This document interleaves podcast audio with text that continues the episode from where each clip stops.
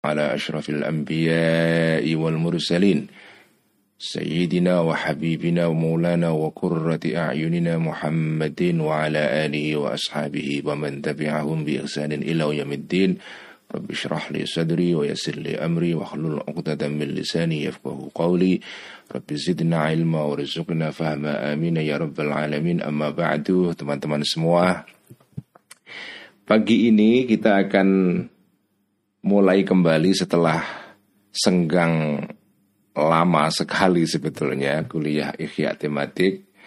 Ini adalah ngaji ikhya tetapi yang dilakukan dengan uh, pendekatan yang berbeda yaitu pendekatannya adalah uh, perkuliahan jadi tidak membaca secara Eh, kata per kata secara baris per baris ya seperti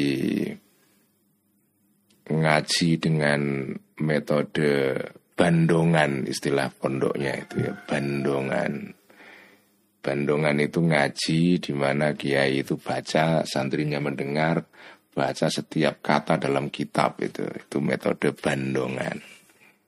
Nah kalau ini metode yang mirip dengan pelajaran di kelas atau perkuliahan jadi kita akan membaca kitab Ihya, mengulas isinya kitab Ihya tetapi langsung kepada intinya saja. Teman-teman semua, uh, kita masih di dalam pembahasan mengenai soal pengetahuan. Jadi bab pertama dalam kitab Ihya ini adalah tentang pengetahuan. Kitabul Ilm, ya, kitab mengenai pengetahuan. Ada banyak disertasi yang ditulis tentang uh, teori pengetahuan di dalam kitab Ihya ini. Pengetahuan menurut Al-Ghazali. Ya. Salah satunya adalah disertasi yang ditulis oleh seorang sarjana Malaysia, Osman Bakar ya, yang menulis disertasi di waktu kuliah di Amerika kalau tidak salah di Georgetown University, Universitas uh, Katolik di Amerika atau di Columbia antara Columbia University di New York atau Georgetown University di Washington ya.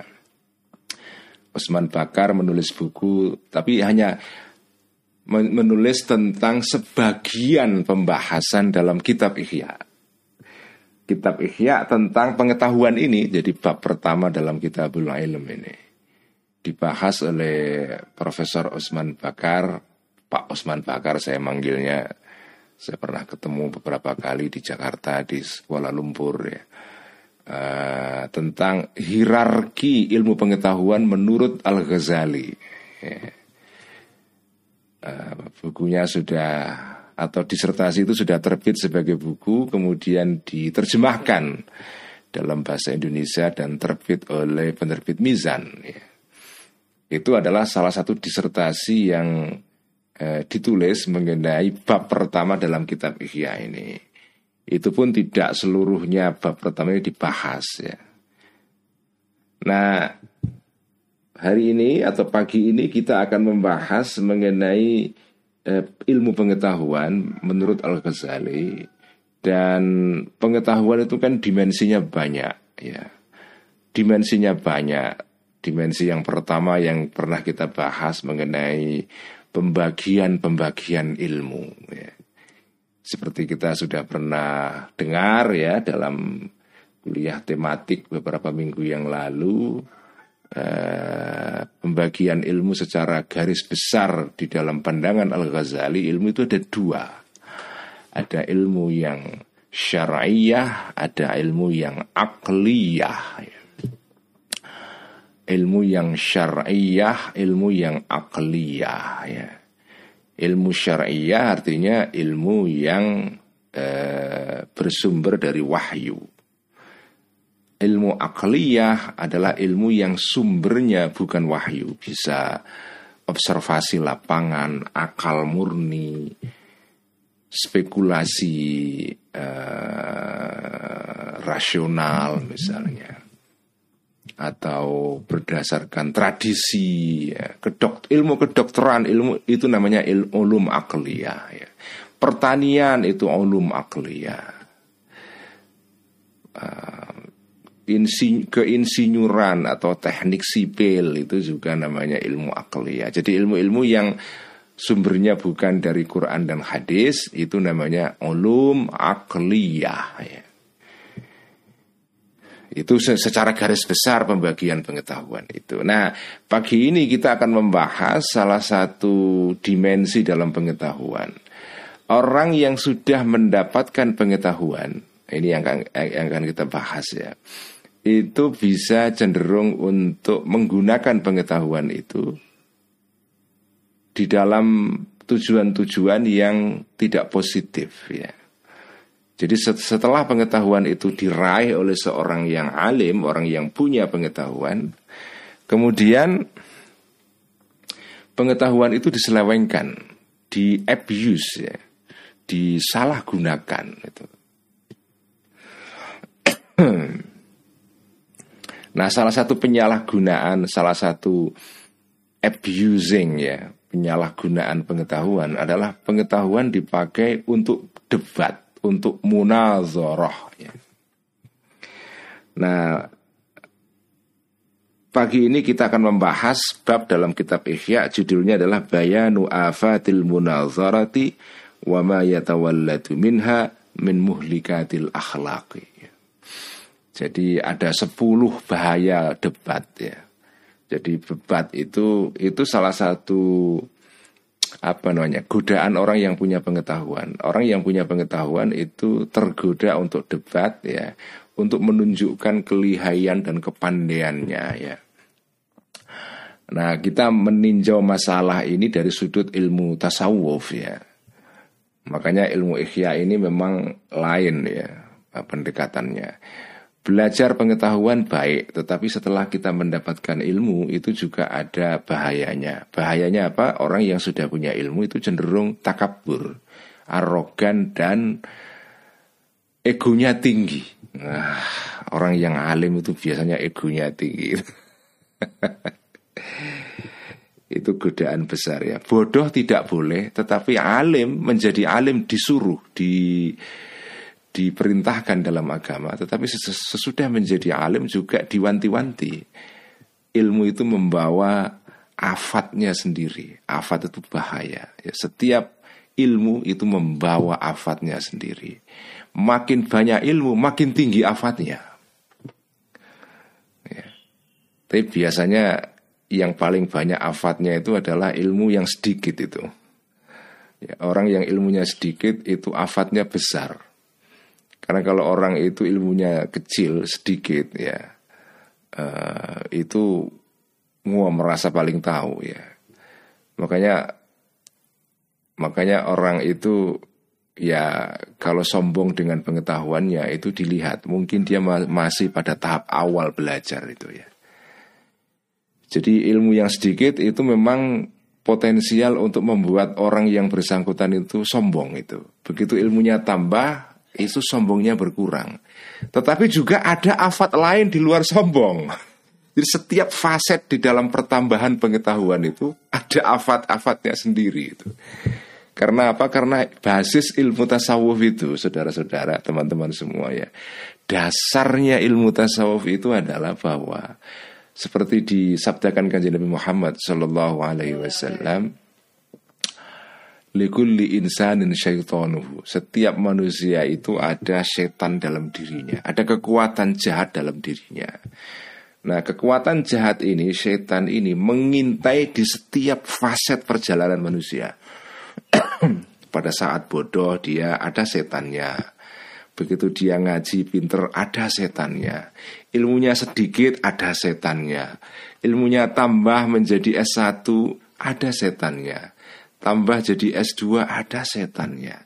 Tambah menjadi S3 meningkat ada setannya. Nanti jadi orang alim jadi seorang profesor ada setannya. Jadi ulama ada setannya Terus begitu. Di dalam setiap faset perjalanan manusia eh, Baik dia pada saat dia belum punya ilmu Atau saat punya ilmu Saat punya ilmu sedikit saat punya ilmu agak banyak atau banyak sekali, itu semua di dalam setiap faset-faset ini saudara-saudara, itu ada setannya, ada godaannya, ada pitfallnya, ada lubang yang membuat orang bisa jatuh gitu. Itu namanya pitfall ya. Ada pitfallnya. Ada ada apa namanya? Ada uh, ada kelemahannya.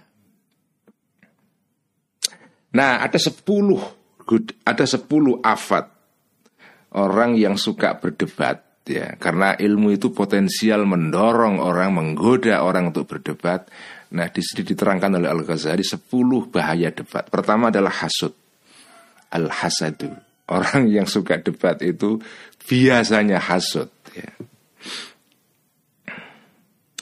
Kenapa dikatakan Al Ghazali fa innahu taratan yaghlibu wa taratan yughlabu Orang yang berdebat itu kan ya ada dua kemungkinan Kalau dia menang atau dia menang atau dia kalah ya. Kalau dia kalah, dia hasut, dia benci, dia dengki kepada yang mengalahkan dia dalam perdebatan. Loru hati nih. Hatinya sakit pada saat kita kalah itu.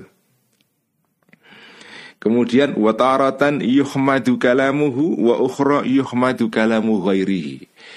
Orang yang berdebat itu kadang-kadang argumennya dipuji oleh orang lain atau dicaci maki karena argumennya lemah. Wah, ini dia terjatuh di dalam sesat pikir, falasi. Wah, itu. ada sejumlah aturan-aturan dalam berpikir ya. Yang kalau orang melanggar itu dia bisa terjatuh di dalam sesat pikir misalnya sesat pikir atau falasi atau mughalatoh dalam bahasa Arabnya itu ya. Mughalatoh itu falasi yaitu orang berdebat dengan menggunakan argumen yang salah. Misalnya salah satu falasi atau mughalatoh yang sering kali terjadi adalah orang itu tidak menyerang argumennya orang lain tetapi menyerang karakternya. Wah, orang ini nggak bisa dipercaya itu argumennya karena dia ini apa namanya ya wah, anaknya orang yang suka apa melakukan tindakan-tindakan tidak baik dia ini tidak bersih lingkungan dia ini wah dia ini mengikuti golongan yang sesat hmm. Jadi yang diserang karakternya bukan argumennya bukan substansi daripada uh, perkataan orang itu. Itu pertama.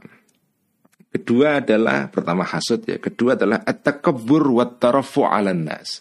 At-takabbur wa tarafu nas. Wa tarafu itu artinya takabur sombong, wa tarafu 'alan nas merasa tinggi di atas orang lain.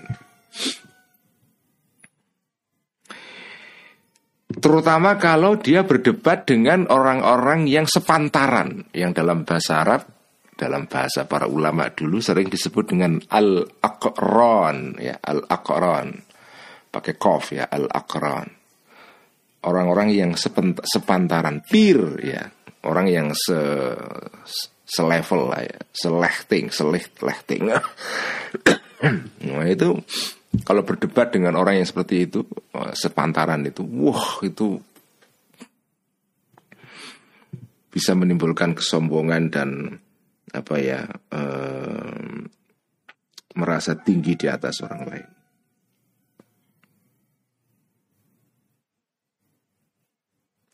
Yang ketiga adalah al-hiktu, dengki. Ya. Hiktu, ya dengki. Ada hasut, ada dengki. Ya. Uh, apa namanya? Uh, apa namanya? Uh, hikdun atau dengki ya itu sering terjadi kepada orang-orang yang sering debat itu ya. Dia dengki kepada lawan debatnya ya.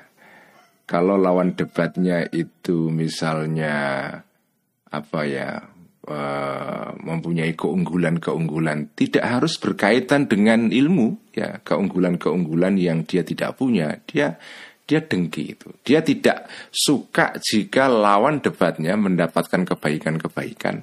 Uh, dan gembira kalau dia melihat lawannya ini susah atau apa ya mengalami kesulitan hidup misalnya. Itu seneng dia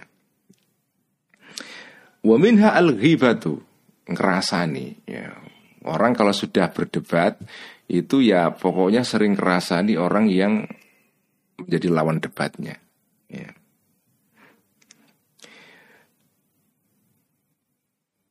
yang paling sering terjadi adalah dikatakan dalam kitab Ihya ini paling terjadi adalah ya kalau orang berdebat itu ya eh, apa namanya la yaqdiru ala ala an yakhfadha lisanahu an ta'arrudi li irdi man yu'ridu an kalamihi jadi dia ini eh, tidak bisa menjaga mulutnya menjaga mulutnya dari mengatakan hal-hal yang buruk mengenai lawan debatnya ini. Yang sering terjadi adalah hatta sibahu ilal jahli wal hamakoti. Jadi orang yang berdebat itu cenderung tergoda menyebut lawan debatnya itu bodoh atau dungu. Wah, ini ada seorang tokoh ya, influencer media sosial yang kalau berdebat sering kali menyuduh uh, lawan-lawannya dungu itu ya, dungu itu ya. Yang berikutnya ya eh, keempat kelima adalah tazkiyatun nafsi. Yang kelima adalah godaan orang berdebat itulah tazkiyatun nafsi, menganggap dirinya itu baik, menganggap dirinya paling benar, menganggap dirinya paling top, marko top itu ya, itu tazkiyatun nafsi itu ya. tokoh yang terkenal yang diceritakan dalam Al-Quran yaitu Luqman Al-Hakim, Luqman yang bijak ya. Itu kan tokoh sebelum era Islam tetapi sering kali disebut-sebut karena orang ini terkenal karena bijaknya Luqman Al-Hakim. Luqman Al-Hakim. Saking terkenalnya tokoh ini sehingga namanya ini sering dijadikan nama anak-anak keluarga muslim ya. Lukman Hakim, salah satunya yang mantan menteri agama kita, Lukman Hakim Saifuddin. Nah itu saking cintanya orang Islam kepada sosok ini. Karena ini sosok ini sering kali dijadikan rujukan di dalam kitab-kitab para ulama termasuk kitab Ihya ini banyak sekali rujukan-rujukan eh, terhadap uh, Luqman Al-Hakim sebagai rujukan tentang kebijaksanaan hikmah atau wisdom. Suatu saat Luqman Al-Hakim ditanya, Masjidul Qabihu, apa kebenaran yang jelek? Jadi benar tapi jelek. Jadi tidak bohong, benar tetapi jelek itu. Jawaban Luqman Al-Hakim adalah Thana'ul mar'i ala nafsihi. Orang memuji dirinya sendiri yang dipujikan pada dirinya itu benar, faktual, tidak dibuat-buat, tetapi itu salah itu. Benar tapi salah itu memuji diri sendiri. Artinya apa? Merasa dirinya baik, tazkiyatun nafsi. itu adalah eh, apa namanya? jebakan orang yang sering debat itu. Yang keenam adalah at-tajassusu wa tatabbu'u auratin nas ya at-tajassusu. Tajassus itu memata-matai ya.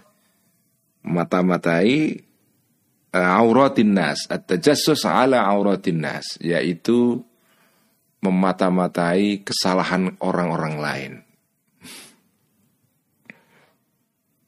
Jadi orang yang suka berdebat itu selalu mencari-cari kesalahan orang lain. Ya. Baik kesalahan itu terkait dengan substansi argumennya atau kesalahan-kesalahan lain mencakup orang itu karakternya, keluarganya, jabatannya, tindakannya. Jadi bukan substansi pendapatnya tapi karakternya yang dicari, kesalahan-kesalahan di sana. Itu yang sering kali disebut dengan tadi itu mughalatoh atau sesat pikir orang berdebat tetapi yang diserang adalah karakternya orang itu yang disebut dengan ad hominem ya argumentum ad hominem. Argumentum ad hominem ya. Berdebat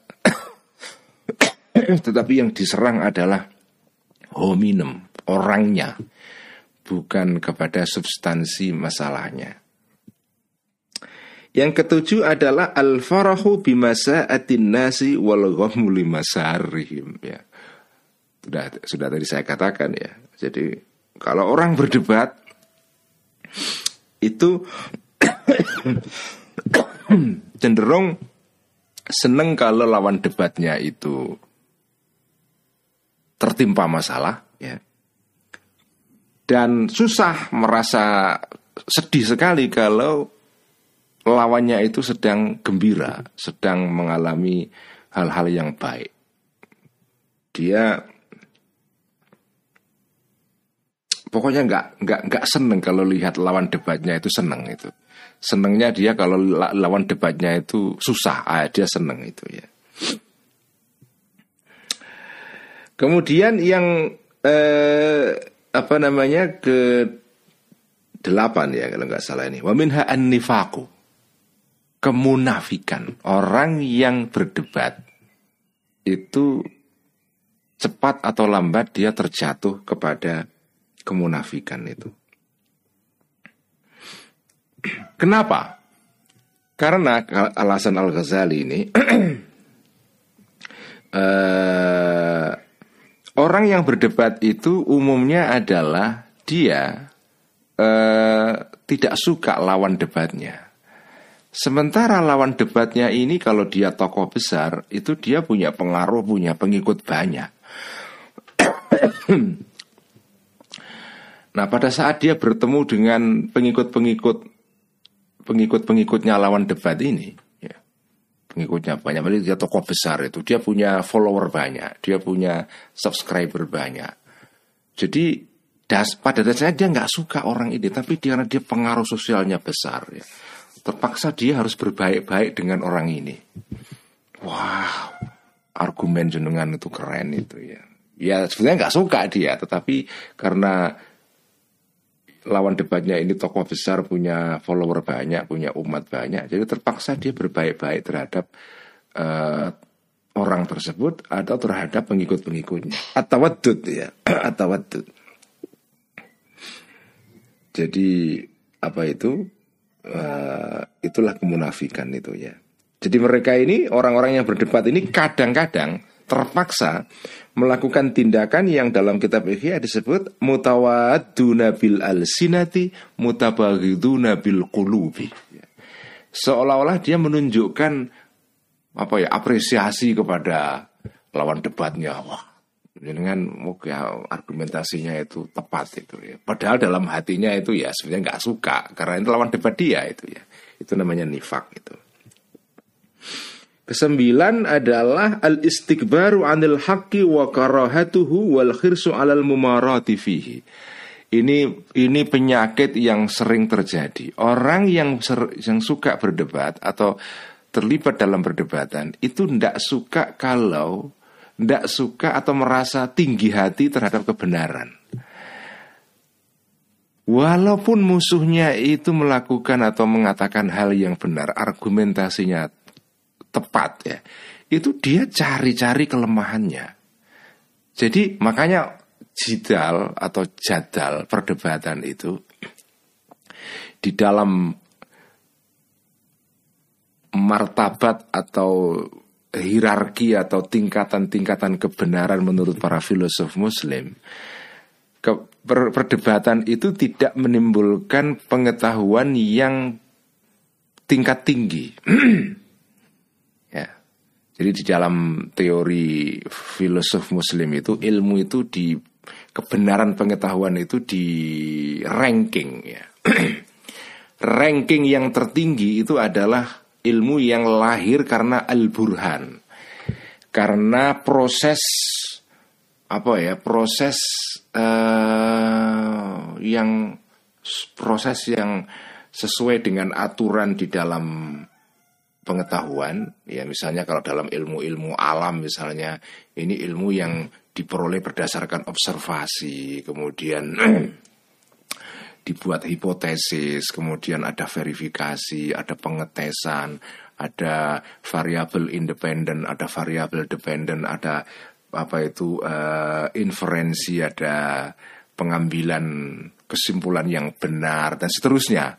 dites lagi seperti itulah kayak seperti proses pencarian uh, apa namanya uh, vaksin ya vaksin itu kan prosesnya untuk mendapatkan vaksin itu kan ada ada prosedur yang harus diikuti uh, di dalam produksi vaksin dalam penemuan vaksin dan juga harus terbuka Nah, data setiap step langkah di dalam pengetesan vaksin ini harus dilaporkan secara terbuka. Ada tempat di mana para ilmuwan bisa menaruh datanya di situ, orang bisa ngecek, bisa ngetes, dan bisa mengulang kembali jika mau.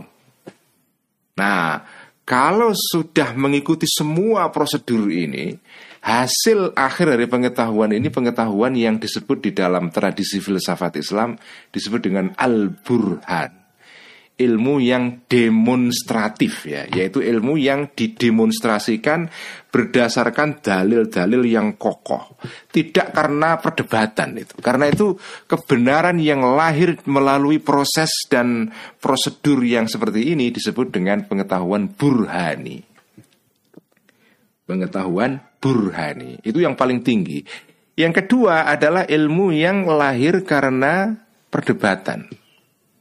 Ya, perdebatan kan yang menang lalu mendapatkan apa? Ya, mendapatkan mendapatkan kalau sudah menang kan ya pendapatnya kemudian dianggap itulah kebenaran ya.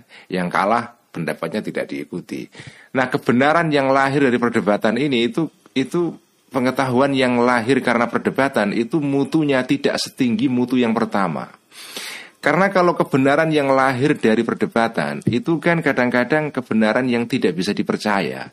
Tergantung kelihayan orang itu mengolah lidahnya. Kalau dia pandai mengolah lidahnya, ya menang dia. Karena itu keadilan yang diperoleh melalui perdebatan antara lawyer dengan jaksa dalam pengadilan itu ya kategorinya masuk di sini bukan masuk di dalam kebenaran burhani tapi kebenaran jadali ya. Karena itu ilmu yang lahir karena perdebatan ini sifatnya zonni sifatnya spekulatif ya. Ya tapi gimana? Ya nggak apa-apa karena ya pengadilan tidak bisa lain kecuali di, diraih berdasarkan prosedur seperti itu debat di dalam uh, ruang pengadilan antara jaksa yang menuntut dan apa namanya lawyer yang membela apa namanya ya yang tertuduh itu. Makanya kajian Nabi pernah mengingatkan kan, mewanti-wanti. Aku memutuskan sesuatu itu kadang-kadang ya berdasarkan kelihayan orang yang mengemukakan tuntutan karena dia pin pandai apa itu ber, berkata-kata mengolah lidah bersilat lidah dia memenangkan perdebatan akhirnya memenangkan perkara. Tapi belum tentu sejatinya itu kebenaran itu seperti yang dikatakan oleh yang bersangkutan. Mungkin kebenarannya itu sebaliknya. Tetapi ya karena kita mencari pengadilan di dunia ini berdasarkan yang lahir bukan yang sesungguhnya. Yang sesungguhnya hanya Allah yang tahu ya nggak apa-apa. Karena yang diperintahkan dalam pengadilan ini ya kita hanya mencari menghukumi memutuskan berdasarkan bidzawahir nahnu nahkumu bidzawahir kami para hakim-hakim ini memutuskan berdasarkan argumen yang kelihatan. Yang tidak kelihatan ya kita nggak mampu. Itu manusia kan tidak diperintahkan untuk melakukan sesuatu yang di luar kemampuan dia. Itu itu urusan Allah itu. Karena itu setiap orang yang menang perdebatan di dalam dunia ini harus sadar bahwa kebenaran yang dia peroleh itu kebenaran yang sifatnya jadali tidak mutunya tidak tinggi itu ya Kemudian yang terakhir yang ke-10 adalah riak. Penyakit terakhir adalah riak itu. Pamer wa mulahadzatul khalqi dan mempertimbangkan opininya orang. Orang yang berdebat itu pasti mempertimbangkan itu orang-orang ini kira-kira reaksinya apa. Karena berdebat itu kan nah beda dengan orang yang melakukan riset di laboratorium segala macam itu kan tidak dilihat orang karena itu dia tidak peduli apa kata orang ya dia mengikuti prosedur pengetahuan yang standar ya. tapi kalau orang debat itu pasti memikirkan apa reaksi orang. Mula hadzatul khalqi. Apa reaksi orang itu? Kalau reaksinya orang terhadap argumentasi saya ini kok jelek, ah saya ubah. Nah, jadi jadi dia go with people ya. Jadi dia mengikuti apa selera orang itu. Tidak selera, tidak karena kebenaran, substansi kebenaran itu sendiri. Inilah godaan-godaan yang bisa menjebak orang-orang yang suka berdebat menggunakan pengetahuan yang dianugerahkan Allah kepada dirinya untuk berdebat itu. Jadi menang-menangan, pamer, uh, tidak mau menerima kebenaran walaupun ada pada musuhnya dan seterusnya. Itulah ya uh, jebakan-jebakannya itu. Nah, terakhir catatan dari Al-Ghazali, wal munaziruna yatafawatuna fiha ala hasabi darajatihim walahum darajatun syatta. Pendebat-pendebat itu, debater itu, para pendebat-pendebat itu, itu kan derajatnya beda-beda. Ada yang ahli debat, ada yang kurang ahli, ada yang tidak ahli sama sekali ya. Nah, kata Al-Ghazali, walayan fakku a'zamuhum dinan wa aktsaruhum aqlan an jumalin min mawaddi hadhil akhlaqi. Orang yang paling hebat pun pengetahuannya ketika berdebat tidak pernah bisa selamat dari salah satu jebakan-jebakan ini. Mungkin dia selamat dari satu jebakan tapi dia bisa jatuh dalam jebakan yang lain. Lalu Al-Ghazali mengatakan ya, penyakit-penyakit sepuluh di dalam perdebatan itu itu juga yang disebut oleh Al-Ghazali sebagai rodhail. Rodhail, penyakit-penyakit hati itu rodhail itu ya. Ini semua penyakit hati sebetulnya kan. Ini kan penyakit kejiwaan tapi kejiwaan bukan dalam pengertian uh, psikologi modern tapi kejiwaan dalam pengertian rohani karena istilah jiwa ini agak unik ini ya. Ada ilmu jiwa, nah, itu beda dengan ilmu jiwa dalam pengertian kitab Ihya. Jadi ada harus hati-hati itu ya. Ada ilmu jiwa dalam pengertian barat modern dalam ilmu psikologi itu penting juga dipelajari. Saya nggak mengatakan itu tidak penting. Itu ada ada tempatnya sendiri, ada makomnya sendiri. ada jiwa dalam pengertian tasawuf. Ya. Ada ada sekarang ini ada orang yang mencoba untuk mendialogkan antara jiwa dalam pengertian ilmu tasawuf dengan jiwa dalam pengertian psikologi modern ya menarik itu sebetulnya. Jadi supaya saling menyempurnakan lah ya. Nah kalau jiwa dalam pengertian kitab Ihya itu ya il apa penyakit-penyakit jiwa ya ini yang disebut dengan rodail. Jadi penyakit-penyakit. Nah penyakit-penyakit ini kadang-kadang atau bisa juga mengenai, menimpa, menyerang lil mustahili bitadhkiri wal wa'zi. Menimpa orang-orang yang sering ceramah, ya kayak saya ini. Ya. Itu juga bisa terjatuh kepada salah satu dari sepuluh sifat jelek ini. Dan sudah terjatuh ya, bisa sudah mengalami berkali-kali ini. Ya. Makanya kita harus koreksi terus menerus itu. Orang yang suka ceramah itu juga bisa terkena penyakit-penyakit ini. Lalu terakhir ini sebagai penutup uh, Al Ghazali menyebutkan ya uh, nanti ada pertanyaan ya kalau ada yang bertanya monggo ulama itu dibagi tiga. Ulama itu dibagi tiga. Ini pembagian ulama atas tiga ini sebagai respon terhadap Al Ghazali terhadap ya Al Ghazali ditanya atau membayangkan setelah menerangkan ini lalu ada yang bertanya ya tapi perdebatan ini kan penting karena pengetahuan itu tidak bisa berkembang kalau nggak ada perdebatan ya kata Al Ghazali ya betul pengetahuan memang harus membutuhkan perdebatan supaya bisa berkembang. Tapi itu tidak berarti bahwa perdebatan itu pada dirinya baik. Ya. Meskipun dia bisa menimbulkan kebaikan, tapi dalam dirinya perdebatan itu jelek dan memuat banyak potensi kejelekan.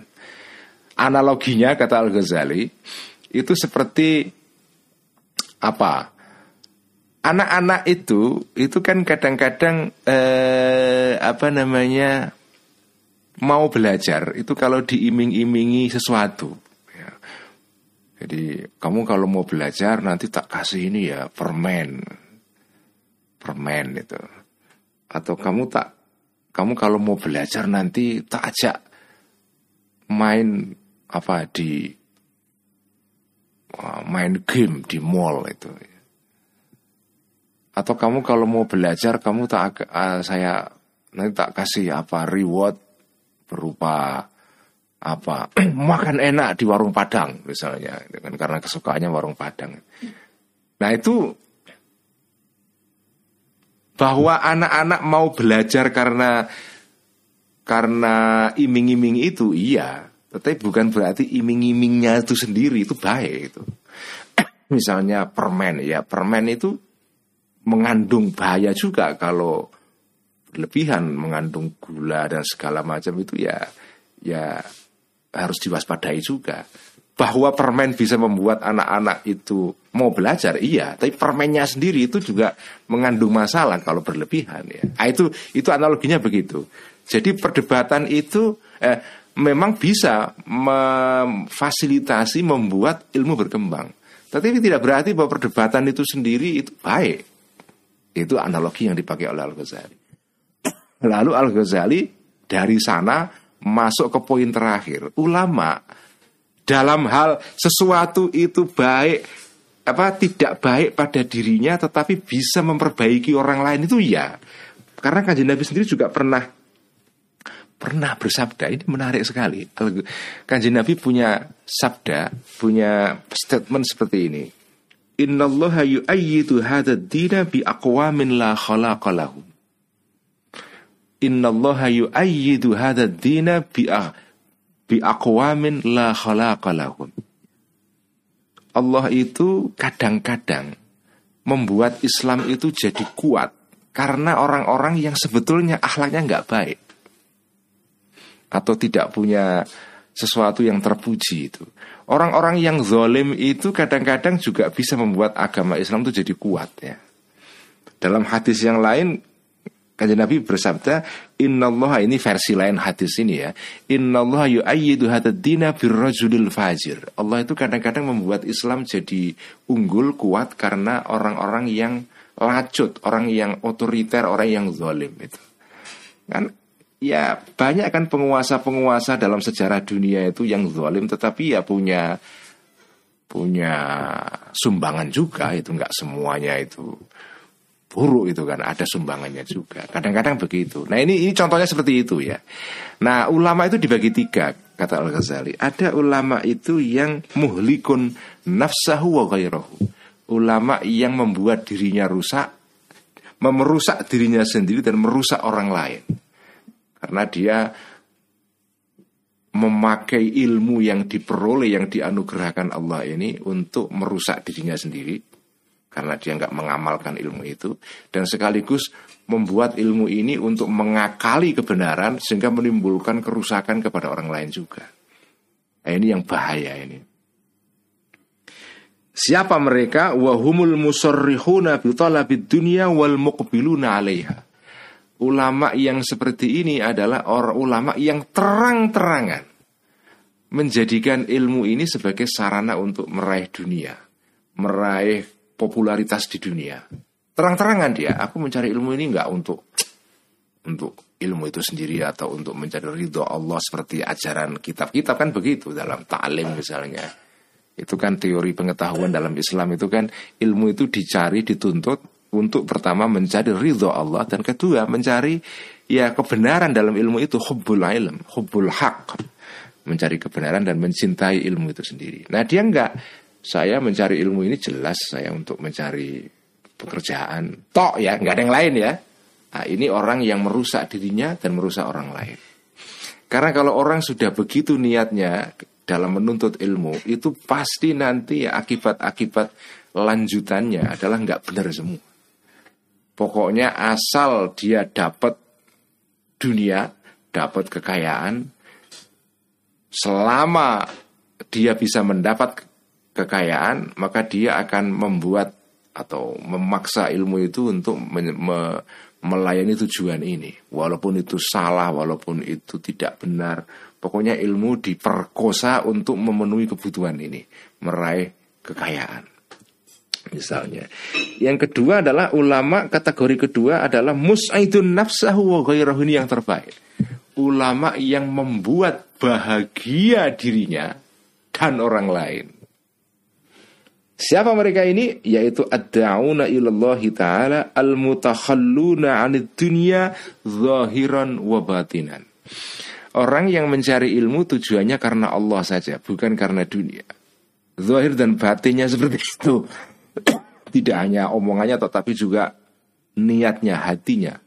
Nah, inilah orang yang ketika meraih ilmu, mendapatkan ilmu itu bahagia, dia sendiri bahagia, senang, kan mendapat ilmu itu kan bahagia sekali. Jadi kan kalau dapat teori itu, wah itu bahagianya luar biasa itu yang disebut dengan aha momen ya, momen aha itu. Wah iya iya, wah itu bahagianya luar biasa. Orang lain juga bahagia karena ilmu dicari untuk mencari kebenaran dan mencari ridho Allah. Nah ini kita kalau bisa masuk di kategori kedua. Kategori ketiga adalah orang yang merusak dirinya tetapi membahagiakan orang lain. Jadi dia dapat ilmu, dirinya rusak, orang lain bahagia. Yaitu orang yang karena dapat ilmu mengajak orang lain kepada kebenaran, meskipun dia tidak menerapkan ilmu itu pada dirinya sendiri, nggak diamalkan. Ketika dia membagi ilmu itu kepada orang lain, membuat orang lain bahagia, tapi dirinya sendiri tidak bahagia. Oh, ini juga bahaya ini ya. Oh, ini bahaya ini ya. Jadi dia suka ceramah kebaikan ke mana-mana, orang lain dapat kebahagiaan karena kebijaksanaan yang diceramahkan dia. Tapi dia sendiri nggak bahagia itu. Wah ini celaka ini ya. Ini seperti lilin ya. Orang lain mendapatkan cahaya dari lilin itu dirinya terbakar dan punah itu. Nah inilah penutup keterangan Al-Ghazali tentang afat atau bahaya-bahaya perdebatan. Jadi ini dari sini kita dapat pelajaran ya ilmu jangan disalahgunakan ya. Itu itu intinya. Ini pesan kepada diri saya sendiri karena saya juga sering terjatuh pada penyakit ini ya. Ya, jadi hati-hati ya. Inilah ya inilah ilmu tasawuf ya begini ini. Makanya orang alim itu perlu tasawuf Orang makin alim makin perlu tasawuf. Karena tasawuf itu kayak rem. Karena orang alim itu gasnya tinggi sekali. Ibarat mobil, makin orang alim itu makin tinggi mesinnya, cc makin tinggi, makin bagus, makin kenceng kalau diakselerasi, wut, kenceng banget itu. Nah tapi juga remnya harus pakem juga. Jadi tasawuf itu kayak rem ya. Ilmu itu membuat apa ya orang itu ngebut ngebut itu. Ada sadar remnya itu. Kalau ada orang alim tanpa tasawuf itu mobil yang bagus sekali mesinnya cc-nya tinggi tapi nir rem tanpa rem sonder rem itu. Waduh itu bahaya itu. Ya kalau dia kebetulan jalan di tol yang kosong nggak ada yang lain-lain ya nggak apa-apa. Tapi kalau dia misalnya di jalan raya ada banyak mobil kan bisa nabrak-nabrak itu Nah, sekarang saatnya kita menjawab pertanyaan itu. Ini ada santri online dari Madura. Terima kasih ini Mas uh, siapa ini ya? Ingin bertanya bagaimana langkah atau trik yang bijaksana di dalam menghadapi seorang yang sesat berpikir ya. Ya kalau menurut ini jawaban mau menurut ilmu tasawuf atau ilmu yang biasa. Kalau ilmu yang ilmu standar atau ilmu yang bukan tasawuf ya orang yang kalau melihat orang lain berdebat tetapi sesat pikir ya langsung dihantam sesat pikirnya itu. Ya, dihantam itu. Ya. Tetapi kalau orang yang menggunakan ilmu tasawuf ya ya ya sudah dibiarkan saja. Ya, seperti dalam Al-Qur'an itu uh, apa itu uh, uh, kalau ada orang yang apa ya kalau engkau wahai Muhammad ya ayatnya banyak sekali itu kalau ada orang yang kau melihat orang-orang itu yahuduna fi ayatina membincangkan dan memperdebatkan dan apa tapi dalam pengertian negatif ya Kalau ada orang kumpul-kumpul ya memperdebatkan pesan-pesan yang dibawa kanjeng Nabi. Tetapi tujuannya jelek untuk apalah ya memperdebatkan untuk ngerasani untuk menyalah-nyalahkan ya. karena mereka ini orang munafik ya kalau kau melihat orang-orang munafik berkumpul di antara mereka untuk memperdebatkan ayat-ayatku, wah ayat ini nggak masuk akal, kayak gitu gitulah. Dah kamu jangan masuk dalam perdebatan itu. Kamu nggak usah ikut-ikut mereka. Falatak udma, falatak ud, falatak ud ma'ahum ya. Uh, jadi jangan kau duduk bersama mereka ya. Uh, jangan yahudu nama ahum. Kamu ikut berdebat dengan mereka, tinggalkan saja itu ya. Jadi itu kalau kalau pakai ilmu tasawuf ya ya nggak usah dilayani, ya, tinggalkan saja. Tapi kalau orang yang suka debat ya langsung kalau ada orang lain sesat pikir ya langsung dijadikan alasan untuk menyerang orang itu ya. Ya karena begitulah berdebat itu kan to kill or to be kill, membunuh atau dibunuh itu ya. Nah, begitu. Oke, sekian ngaji kuliah Ikhya hari ini dan ini ada informasi kecil ya. Saya mau minta doa teman-teman ini sebelum bubaran kuliah ikhya tematik pagi ini. Uh, pagi ini saya akan bertemu dengan pemilik tanah yang saya rencanakan untuk menjadi pesantren Ghazalia College itu pagi ini. Ya. Jadi saya ingin mengajak teman-teman supaya ya kita baca Fatihah ya tawasul supaya berhasil saya dan teman-teman tim Ghazalia College untuk uh, membangun pesantren ini ya supaya dapat harga yang murah, pembayarannya juga mudah ya. Kalau bisa mencicil ya, mari kita bacakan Al-Fatihah Tawasul diniati ketika iya karena abu dua iya karena stain kita baca sebelas kali ya dengan tawasul supaya rencana Ghazalia College membeli tanah untuk mendirikan uh, pesantren diridhoi oleh Allah diberkahi dan berhasil. Ala hadhin niyah wa kulli niyatin salihah. Al-Fatihah. أعوذ بالله من الشيطان الرجيم بسم الله الرحمن الرحيم الحمد لله رب العالمين الرحمن الرحيم مالك يوم الدين إياك نعبد وإياك نستعين وإياك نستعين وإياك نستعين وإياك نستعين وإياك نستعين وإياك نستعين وإياك نستعين وإياك نستعين وإياك نستعين وإياك نستعين وإياك نستعين اهدنا الصراط المستقيم صراط الذين أنعمت عليهم غير المغضوب عليهم ولا الضالين آمين Sekian ngaji ikhya pagi ini sampai ketemu malam Rabu besok ngaji kitab Faisalut Tafriqah malam Jumat ngaji kitab Ikhya dan minggu pagi jam 6 atau lebih kita kuliah Ikhya tematik sekian wassalamualaikum warahmatullahi wabarakatuh